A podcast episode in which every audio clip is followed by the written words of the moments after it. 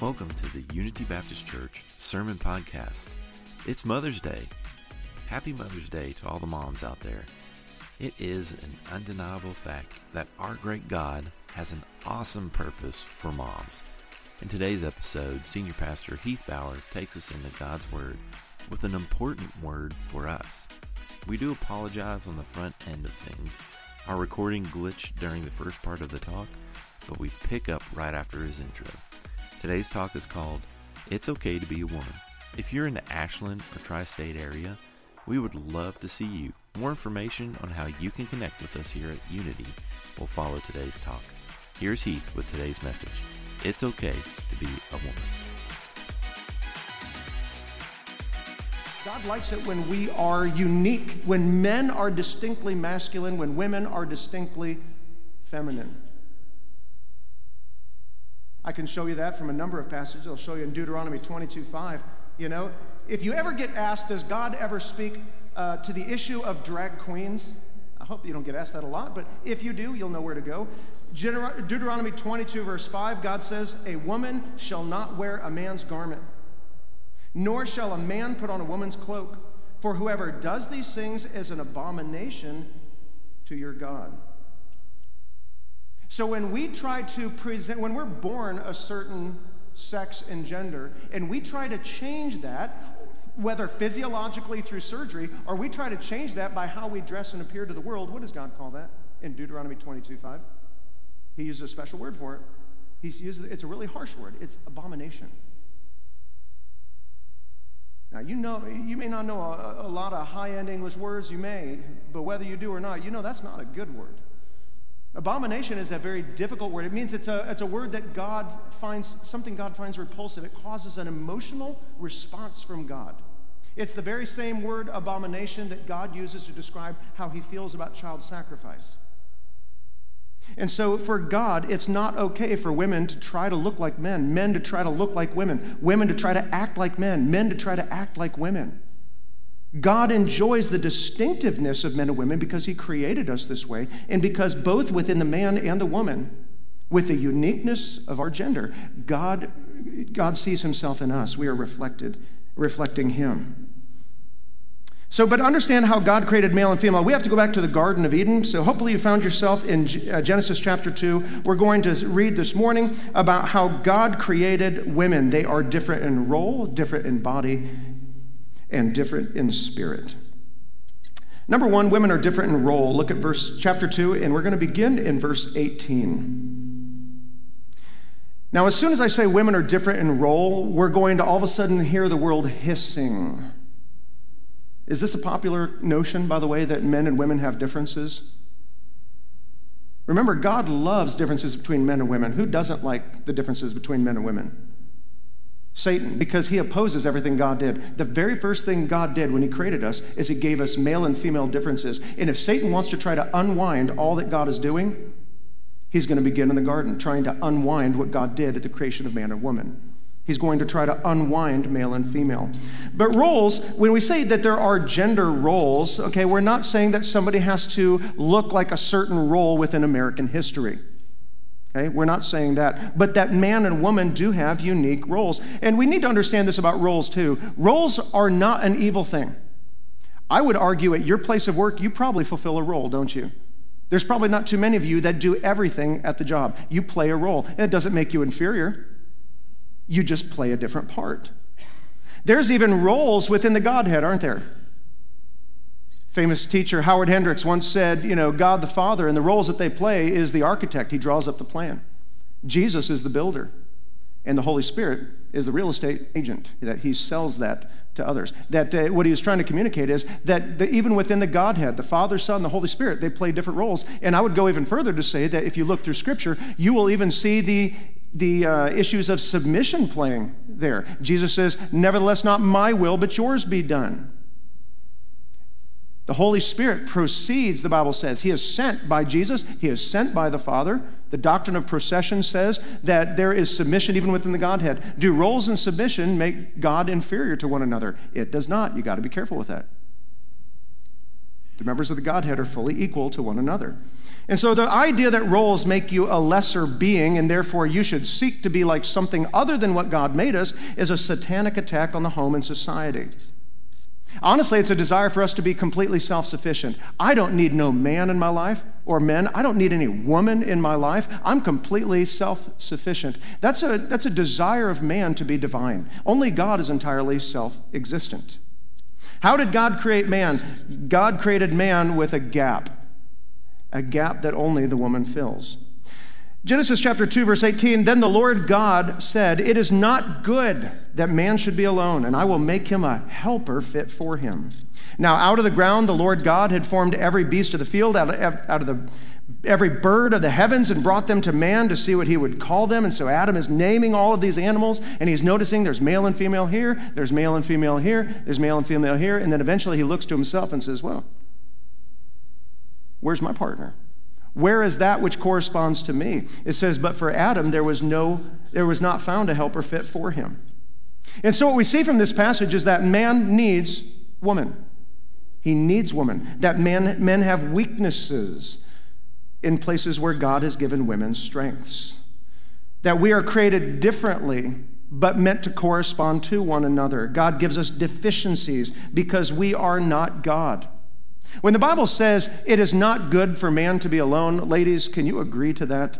If you were to leave your husband on his own for a significant period of time, would he be in trouble? I'm going to tell you, I'd be in a lot of trouble. Before I met my wife, I've told you before, I was not living my best life now. I was, uh, the, the summer that I got married, I stayed back at the college campus of my Bible college, and me and two other guys roomed up together. And I was so cheap, I wouldn't even rent a dresser or a bed. I went out and bought a $19 Coleman air mattress, and I slept on the floor on an air mattress, and, and you know how those are, they deflate, and you end up on the ground by morning. And I was living out of a suitcase that entire summer. Too cheap to buy these things. Would you believe I never put a single decoration on the wall? Not a one. I did not have a curio shelf in the corner. I did not put up picture frames. I, we were not burning incense, though it probably would have helped. Not one time that summer did we clean the bathroom. Come on, I was, I was 20. Not one of us three guys cleaned the bathroom. And then all of a sudden, one day, my wife to be, Amber, shows up to that apartment with this, these three bachelors who are all three preparing to get married. And she discovers just this pigsty. You know, she discovered that I had been eating hot dogs and oatmeal cream pies every night for dinner. And that's not a joke. it's not hyperbole here. I actually ate oatmeal cream pies and hot dogs all summer long before I met her. And she comes in and she cleans that filthy house and she vacuums, she cleans the bathroom. You could take a straight razor with the soap scum we had built on the bottom of the tub and peel it up like an Irish Spring commercial. I'm not proud of this, but I was once there. But God rescued me with this sweet woman, this sweet, hardworking woman who sees the beauty in life that I, frankly, just didn't have a, a, concern about whether or not my life was beautiful. My life was functional, it was efficient, and I got stuff done, and I was happy with that. But I look back at my own life and I look at where I live today, and I thank God that I have a woman in my life. My life is significantly, multiple times better than what it ever could have been apart from this woman. And it's because she is different than me. I didn't want another, you know, Adam Schumacher or Bill Rowland in my life, my, my roommates at the time. I didn't need another guy in my life to trash the house like me. I, I needed somebody who was strong where I was weak, and she was, she just loved me. In Genesis chapter 2, though, God identifies that there are certain roles that women play that they are, God has uniquely gifted you for. It says, It is not good that man should be alone. So what do we do? I'm going to give him a, and the term he uses twice in this passage is helper. I'm going to give him a helper. This is the Hebrew word ezer, which simply means one who gives aid or assistance. An ezer is used one time here of the woman, and a role that she does is she comes and she fills in the gaps of her husband. Do you want to know what the other 20 times ezer refers to? It refers to God. God is an ezer, God is a helper.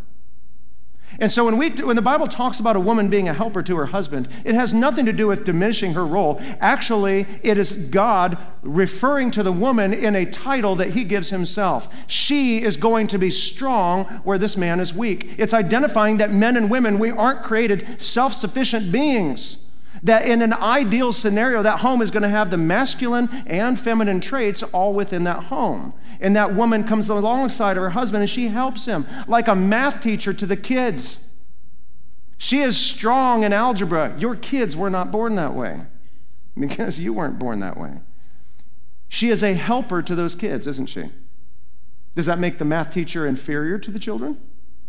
I would argue it makes her strong. She is playing to her strengths as a math, teacher. Similarly, as a woman comes along and as she is the aider, the helper of the man, she is simply playing to the strengths that God has given her. It's a position of strength, it's a position of respect. In Genesis 2, God describes as this woman as a helper being fit for him. This means opposite but corresponding to the man. She is different from the man, but in a good way. Now I have brought with me a nut and a bolt. It's oversized because, like most of us men, we also are oversized. Uh, also has a hard head, but it is groovy. So, this is a nut and a bolt. These we're, men, we're like these, these, these, these bolts here, and we have a purpose, we have a function, and we're created very, very differently than the woman. This is going to represent the woman. I'm not going to describe the nut because it's round. I'm not going to say make any connections there because I want to leave this sanctuary alive. but what I want you to notice is this the nut and the bolt are very, very different and unique to one another, aren't they? What I would ask you is which is more important? Is this, is this nut or this bolt very useful apart from the nut? I would argue that in most circumstances it's not. What about a, a, nut by itself? Is it useful by itself? I would argue in most circumstances it's not. Where do they become useful? It's when this nut and this bolt decide to work together, despite the fact that they're fulfilling very different and unique roles. That one is not more important than the other, one is not better than one another. But it is in their working together, playing to the strengths that God has given you that we find our strength. And in that same way, the ideal for the home, God is going to show you in Genesis chapter 2, in verse 26, that a man will leave his father and mother and cling to his wife. When that nut and bolt come together and they, they come together in a one flesh relationship and they establish a home, God has secured that home because now both elements of, the, of God's divine attributes are represented in the man and the woman together. And the child, when they grow up under and inside that home, they see all elements and attributes of God. This is what it means that women are fit for men. Not different, or not inferior, but different different but corresponding to, that you are built with a purpose. Strengths and weaknesses, the bolt has weaknesses, the nut has weaknesses, but together they hold together the home, and I would argue the very fabric of reality and life itself. So that's Genesis 2. That we are fit for one another. Men and women, we are opposite but corresponding to, and I think we can celebrate those differences. I think it's very interesting. I was reading some articles in the last couple of weeks. And do you know what a, a trend is that's on the rise today amongst even secular folks? There's, have you ever heard of a term called the trad wife? The traditional wife? It's an actual thing. It's, it's this phenomenon that's, that's starting to arise within secular culture that people are looking back at grandma's life and great grandma's life, and they're starting to wonder hmm, maybe grandma and grandpa, great grandma and grandpa were onto something. Maybe it's not, maybe the key to my happiness in life is not a higher standard of living, but a better standard of living. Because really, what's most important thing in your life? You know, I've sat at the, you know, at the deathbed of many folks, and do you know I've never once heard them express regret or remorse that they didn't take better vacations? Never once have I had a guy say, you know what, I just wish I had a nicer car that I could have driven around while I was on earth. I wish I could have bought a bigger house, wish I wore nicer clothes, Wish I could have ate at better restaurants. Guess I'll never have that chance. What does everybody say at that point in time in their life? They talk about the things that were most important. What are usually their regrets? I wish I spent more time with my dad. I wish I spent more time with my kids. I wish I spent more time with my wife. I wished I valued the things that are most important in life, and that's our relationship to God and our relationship with other people. That's the only thing that gives these possessions any significance to begin with, are the people that we share them with. And so people are starting to wake up and understand you know what? Maybe my best life is not a higher standard of living, but a better one. And I would argue that women and mothers make that life better. Now, when we acknowledge the blessing of being a homemaker, again, I just want to say this is not an attack on women working outside the home. Women have always done that to some degree. The Proverbs 31 woman, she is praised as a godly and virtuous woman. What'd she also do? She also had some, I guess they call them side hustles today. They had these little gigs on the side that she did to earn some money. That's great. You had Lydia in the book of Acts, godly woman. What did she also do? She was a seller of purple. I would argue she was a successful businesswoman. So this is not a diatribe against women working. Take that with you. What I'm saying is, what, women, whatever you do, don't be doing it simply to improve your standard of living when you work. And when you work, whatever you do, don't, make, don't let yourself be convinced that it's more important than your home, your relationship to your husband, your relationship to your kids. You have value in making the home. In fact, I would argue you're, you're guarding the thing that's our greatest treasure. Most important thing to us is that home. Our possessions are meaningless our vacations mean nothing if we're not enjoying the relationships that are along for, along for the ride with us. In speaking to women's roles, Titus 2 3 through 5 also speaks to that. It says, Older women are to train young women to do something love their husbands and children, to be self controlled, pure, and then it says, working at home. Now, this working at home doesn't mean that women cannot work outside the home. What he's saying is that God has given you a unique gift and a role that men aren't real good at playing. You ever seen men try to be a mom? You ever seen men try to be a, a, a, mother to these children? It's, it's a comedy, isn't it? Mr. Mom, you know, and all these other these comedies, you know, Mrs. Doubtfire. When men try to perform the role of a mom, we we laugh at that. We're just we aren't as gifted in that area as the ladies are because God has gifted women in that way. And so this this command here to be a worker at home is never given to men. But it's commanded in Titus 2 for older women to train the younger women in this area. What does that mean? It's something that God has uniquely gifted women at in making you strong in the most important area of our life, and that's our home. In fact, this word worker at home in the Greek literally is translated a home guardian. That God, and have you noticed this, men, that sometimes we'll get so busy trying to accomplish things in life and gain more money and save more money and try to secure our life and increase our standard of living. And to a degree, that's something that God has put in the heart of men to provide for our families. We have this strong, overwhelming urge to provide. But sometimes we'll allow that to get in the way of the health of our home itself. And so God has given us a woman who is a home guardian. She's going to make sure, yeah, let's go ahead and get ahead. Let's try to do financially as good as we can, but let's not ignore one another. Let's not ignore these kids. Man, how many times your wives ever said that to you? Hey, I know you got things to do, but you got a kid here and he wants to talk to you. You got a kid here who had a hard day at work. I know you're busy. I know you're stressed out, but you need to talk to him. It's not usually the husband going to the wife saying that, hey, baby, there's a kid over here who really needs to talk to you. You need to not be so busy. It's because God has uniquely gifted women to be a home guardian. It's a strong, vital position. And when we ignore this position in society, read the book of Judges. It collapses in Judges 2:10 it says because there arose a generation who did not know the Lord. How does that happen? It's when the home disintegrates. Moms, we die without you. Dads, if you don't make, make as much money to give us this standard of living, that's okay. But if moms stop doing their job, society collapses. And I don't say that just for exaggeration. Number two, we're going to see here that women are different in body. You know, 10 years ago, this wouldn't even be a sermon point. You know, I thought we nailed this down in kindergarten. Girls had their restrooms, boys had their restrooms. Boys are different than girls. And if you didn't know it by then, you know, sixth grade, they teach you that whole bird and beast class.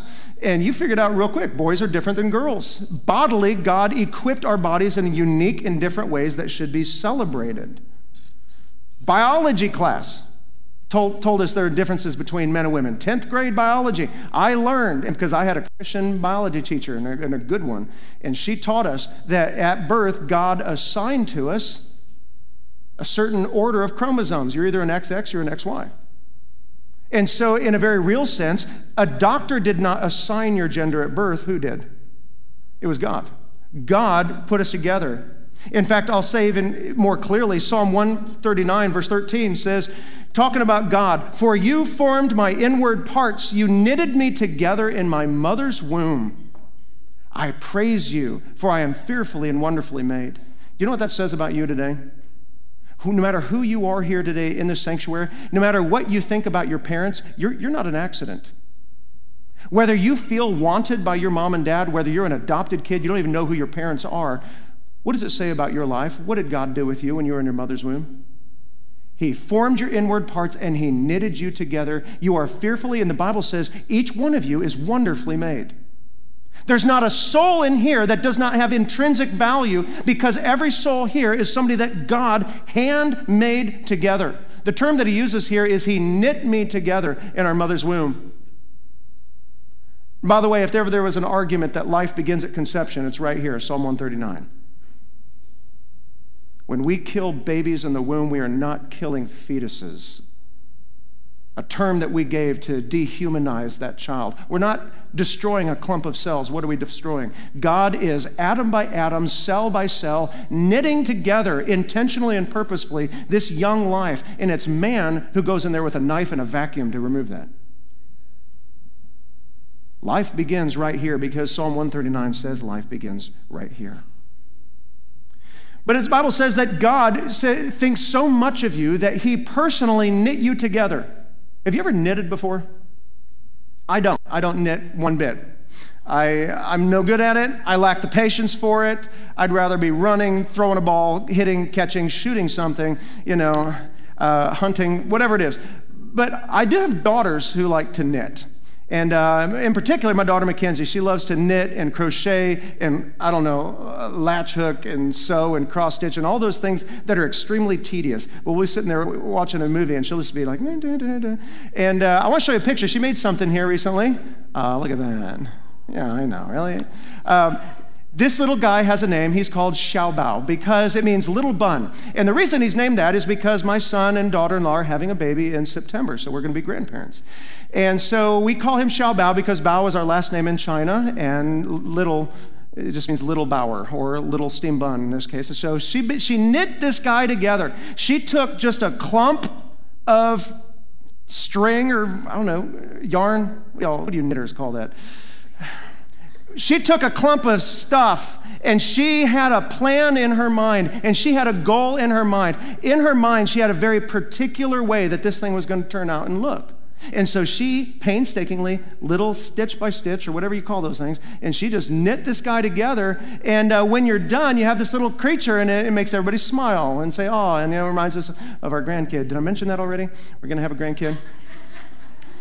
And so we all smile at this cute little knit thing, but what I want you to notice is she had a plan in her mind, and when you get the yarn, when it's in the hands of the knitter, you become what the knitter wants you to be. That's the prerogative of the knitter. He, gets, he or she gets to decide what you are. And in this very same way, in Psalm 139, God says, You are so special to God, God knit you together a certain way. God gets to choose your gender. It's up to man to accept that gender or to reject it. So when we have people today who are confused, and that's what it is, it's confusion. When we have people today who are confused about their gender, it's not because all of a sudden they realize there's something they're not. It means there's a problem between them and their creator. They do not accept what God made them. I reject God, what you've made me. I want to, if you will, this is hard, but I want to be my own God I want to assign my gender. I want to take that divine prerogative that you have, and I want to make myself something else. I don't accept the way you made me. I'm going to be who I say I am. And that's hard to hear, but friends, that's exactly what we're doing. We are choosing to be God in His place. I want to choose my own gender. I want, I mean, today we even have people wanting to choose their own species. I don't want to be a human anymore. I want to be in the furries or you know, whatever we call those things. And I don't say that to be demeaning to these friends. These are people who are genuinely confused by the evil one. We, have, we need to have love for these people who are confused because Satan has changed their mind to think that God, when he gave you this gender, meant nothing but evil for you. You know better than God.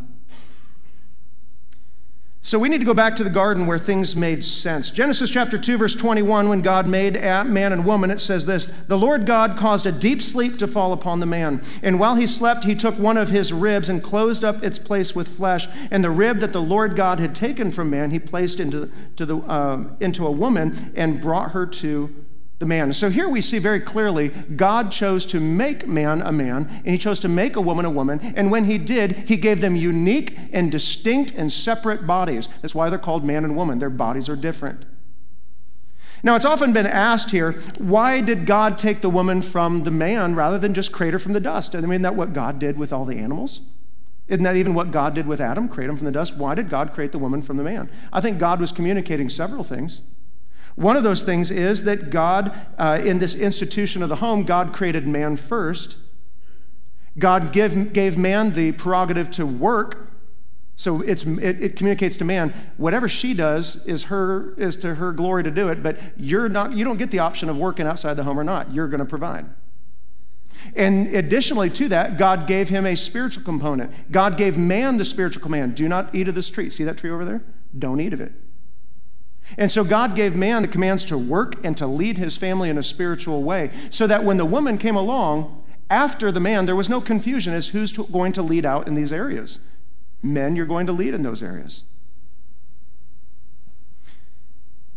And so God brought uh, this woman to the man, and he exclaimed that she is the flesh of his flesh, bone of his bones.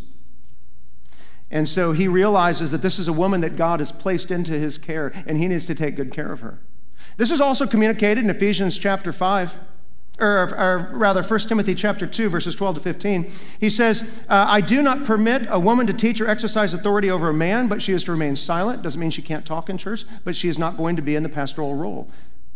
Women, you want to go be president? Go for it. You want to be a mayor? Go for it. You want to run your own business? It's between you, God, and your family. But in the two spiritual institutions of the home and the church, God wants men to lead. And God communicated that when he made man first. And to illustrate this point, Paul refers to creation when he talks about men leading in the church. He says, for or because Adam was formed first, then Eve. And Adam was not deceived, but the woman was deceived. Okay? Satan tricked the woman. The man was just straight up a rebel you know, uh, leather jacket, cigarette hanging out of his mouth, rebel. Okay, that, and that's why sin is passed on through the man and, and not as much, you know, not through the woman. Wherefore, as by sin entered the world through one man, and death by sin. Now, I think B, that God, God communicated something about women coming from man in that she is also his equal. Remember, Adam said, Bone of my bone, flesh of my flesh. She is the same thing as me. She is equal to me and equal in essence. She is in no way inferior to me. Er, Galatians chapter 3, verse 27 says, For as many of you as were baptized into Christ have put on Christ. He's talking about salvation here.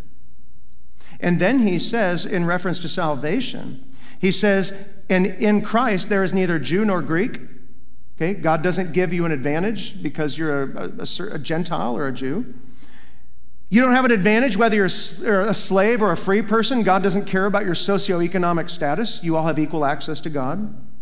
And then he also says there's no male or female, for you are all one in Christ Jesus. He's saying that being a male or a female, God doesn't like you more. You don't have better access to the cross. You're not more important to God if you're a man or a woman. You are equal in Him. Now, let's not take this passage further than what it is. He's not abolishing the concept of male and female. He's not abolishing the concept even of male and female roles any more than he said, You're no longer Jews, you're no longer Greeks, you're no longer servants, and you're no longer masters. He's simply saying that in Christ, you have no spiritual advantage as a man or a woman. So women are not to be looked down to, on, they are not to be talked down to, they are not lesser beings, they are not inferior in any way. They are the other half of the nature and character of God. And see, being made in his own body, this communicated man that he should protect and provide for her. Ephesians 5:28 speaks to this. He says, "In the same way that husbands should love their wives, how? As their own bodies." How does a man take care of his body? He gives it everything it wants. Okay? He, he feeds it, he gives it rest, he makes sure he's not working too much. The Bible says that we need to treat our wives in the same way. Give her what she needs. Make sure she's not too tired, men, that she's not overworked, that she doesn't feel alone in the home, that she's the only one doing the housework. that she's the only one raising these kids. We wouldn't want that for ourselves. And so we treat our wives as we would our own bodies. We don't let our bodies get too tired. We don't let ourselves get overworked, or we, we shouldn't. And so we make sure that this woman feels appreciated. We make sure that we respect her and honor her. To love her as our own body means we put her needs even before our own. If there's enough food for one eat, one to eat and one dies, we die and that woman lives. That's how we give up our life for her as Christ gave up his life for the church. She is, our, she is like our own body. He says, He who loves his wife loves himself. So, men, when we treat our wives with honor and kindness and respect and we make sure that their needs are met, he says, You're loving yourself.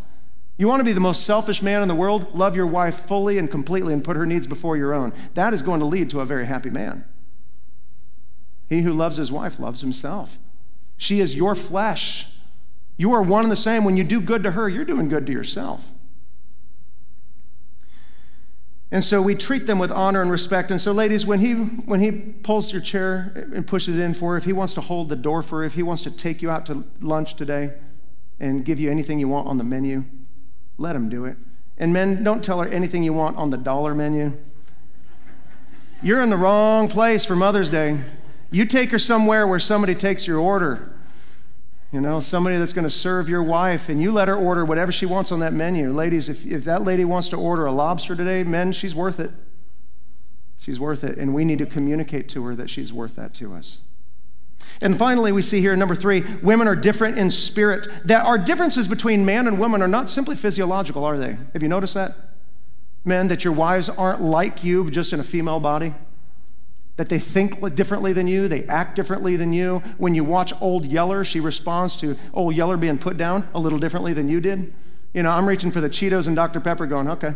And, you know, and my, my girls be having the tissues out there. And it's okay to be different. But women are different sociologically.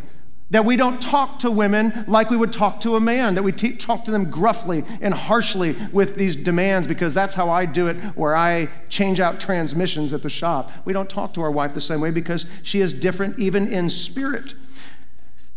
1 Peter 3, 3 through 4 refers to some of these emotional tendencies of women, that women are different than men. And so when he gave the women a warning, he recognized this is something that is a unique struggle for women.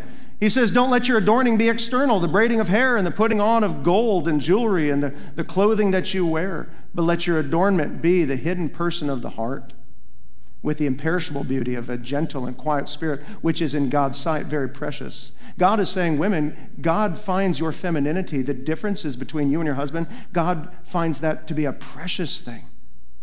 There's nothing to be shamed about. Even if your husband scorns you for crying at movies, or he scorns you for being different than him, he scorns you for being more sensitive about something, scorns you for your desire for beauty around the house, you let him know God finds this precious.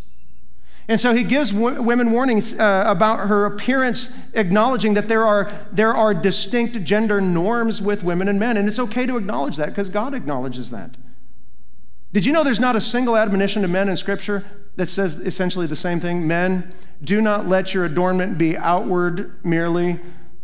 Do not worry about braiding your hair. Some of you men, that would be really hard. Don't let it just be braiding of hair and gold and fine clothing because men would hear that and go, all right, we're moving on. No, God, men get these admonitions in Titus 2 about like, you know, flee youthful lusts and, you know, and live a moral life because there, there are certain things that are distinctly difficult for men. Men are not, that there are different things uh, between men and women sociologically. Women, God has to warn them, don't focus too much on yourself. And God uses men like an object lesson.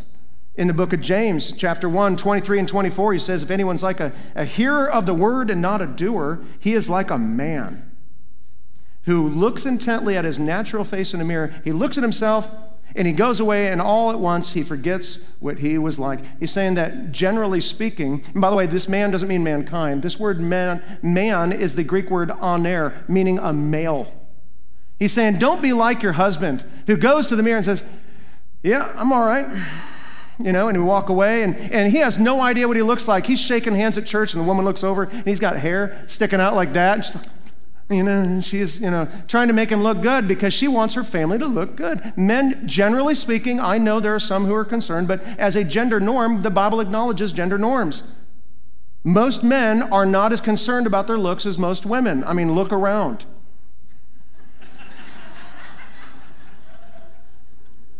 You men, when you, your wife got up this morning and she was, you know, doing her hair and makeup and picking out her clothes, her outfit for Mother's Day while you were still drooling on the pillow. And it just acknowledges that, generally speaking, God created women with this internal desire for beauty and order and things to smell good. And that's something that we celebrate together. It's beautiful. And so I don't care if you're from Ashland, Kentucky, or a village in China, women all around the world bear these same sexual norms. And with most men around the world, you're like me. I have, in my bathroom, I have a hairbrush. My wife has three shelves, two drawers, and a tackle box. this weekend, I worked, I was helping my son and daughter in law move, and I was trying to fix a device that I had never seen before. Uh, she had a hairbrush that you plug into the wall. Men, ladies are reverting to power tools for their hair now.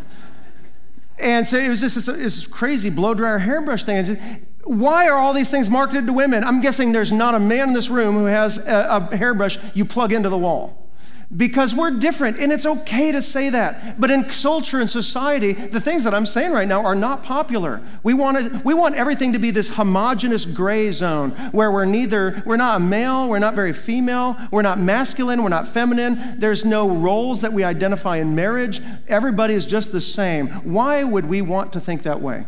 It's because satan wants us to think that way and he 2 corinthians 4 4 is the god of this world he is the prince of the power of the air, and he controls Hollywood, and Hollywood is constantly sending us a message that it's not okay to be masculine. He's sending a message to women. It's not okay to be feminine. You need to be more like men. Men, you need to be more like women. So we create this gray zone. God loves gender distinction. It's why he created us at the beginning of time.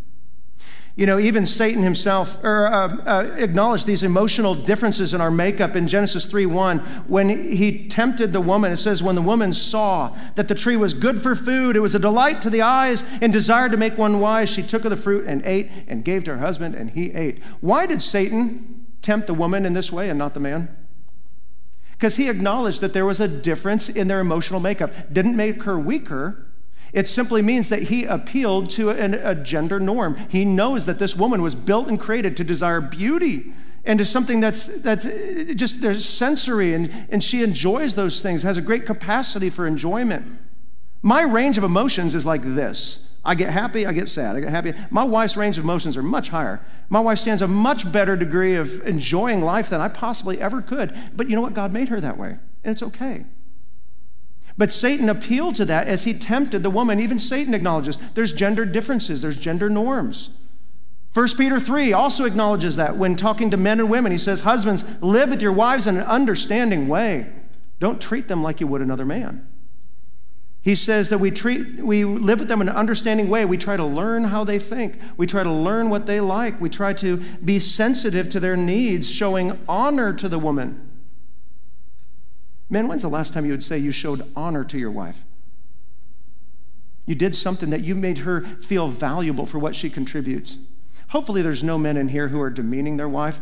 Hey, look who makes the money around here. And you're comparing incomes, or you're, or you're mocking her for her lack of upper body strength. I don't know, do we have any female bodybuilders? But most women are not as strong as their husbands. Do you mock her and scorn her for that? Or do you honor her for being different? Do you honor her for being strong where you're weak? The Bible says we show honor to her as the weaker vessel. And this word weaker isn't just mean in, doesn't mean inferior. It means that they are made uh, constitutionally of something different. It's the difference between a Ming vase and Tupperware. The vase is far more valuable, far prettier to look at. They're both containers, but you don't treat Tupperware the same way you do in a Ming vase, do you? You would treat Tupperware, you know, they can hold water, they can go to work with you, you can throw it in the back seat. You don't even worry about it. That's kind of like what men are like. But ladies, you don't treat men, you don't treat women like you would a Tupperware jug of water. They're going, they're going to be fragile and they're going to break. And so it simply says identify that the beautiful, valuable thing that God has given you is constitutionally different than you are and treat her with honor, treat her with respect, treat her differently. You know, as we close out this morning, uh, I watched a documentary, I don't know, maybe it was a year ago, or so uh, called What is a Woman? I don't know if anybody ever saw that or not. Uh, but it, asked, it went around the, America and even around the world asking what a woman is. Do you know what? Nobody wanted to answer that. Everybody hemmed and hawed. And again, it's not because we don't know what a woman is, it's because we're scared. We're scared to go against what the world says. Does God distinctly say what a woman is? He does. A woman is distinct in many things. She's distinct in role, we saw. There's certain roles that she's better at than men. She's distinct in her body. We can't just become men and women just because we choose to. And she's distinct sociologically. She's distinct in spirit. And we don't demean women because they're different than us. We show honor to them as that more fragile and precious vessel that God has created our, our women to be. So, ladies, I mean, I hate to be so demeaning as to say something like it's okay to be a woman, but society is communicating a very different message. Not only is it okay for you to be a woman, God celebrates your womanhood. God celebrates your femininity. He celebrates all the beautiful ways that He has created you because He put those in you for a reason. You are strong, ladies, where we are weak. Let's close in prayer. Father, we thank you today that as we study your word, it gives us clarity as to women and motherhood. And Father, I pray that you would send each woman away here today encouraged and strengthened, that they don't have to perform or act or behave like a man to be accepted as a woman. That they can be exactly what you've created them to be. That there's a, there is an inner strength and beauty of her heart but that she does not have to perform and act and look and earn like a man just to be accepted by you. Lord, we thank you for our mothers who are able to balance, you know, both work and family. And we're grateful for our mothers, you know, who are able to remain at home with their children. We celebrate all of these mothers today and pray that you would help us all to value this beautiful gift that you've given to us called the home. Help our home guardians, Father, to, uh, to open up our, us as men our eyes to see the need for our relationship with one another and with our children. Give us beautiful and glorious homes that honor you, we pray in Christ's name. Amen. From all of us here at Unity, we would like to thank you for spending time with us today. If you would like to know how to surrender your life to Christ, or if you'd like to share a response, visit us at www.unitybaptistashland.com. We would love the opportunity to help you in your next steps. You can also connect with us on Facebook at UBC Ashland. If you like what we're doing, don't forget to like and subscribe and share our podcast. Until next time, may we do as Psalm 119.10 says, with my whole heart I seek you. Let me not wander from your commandments.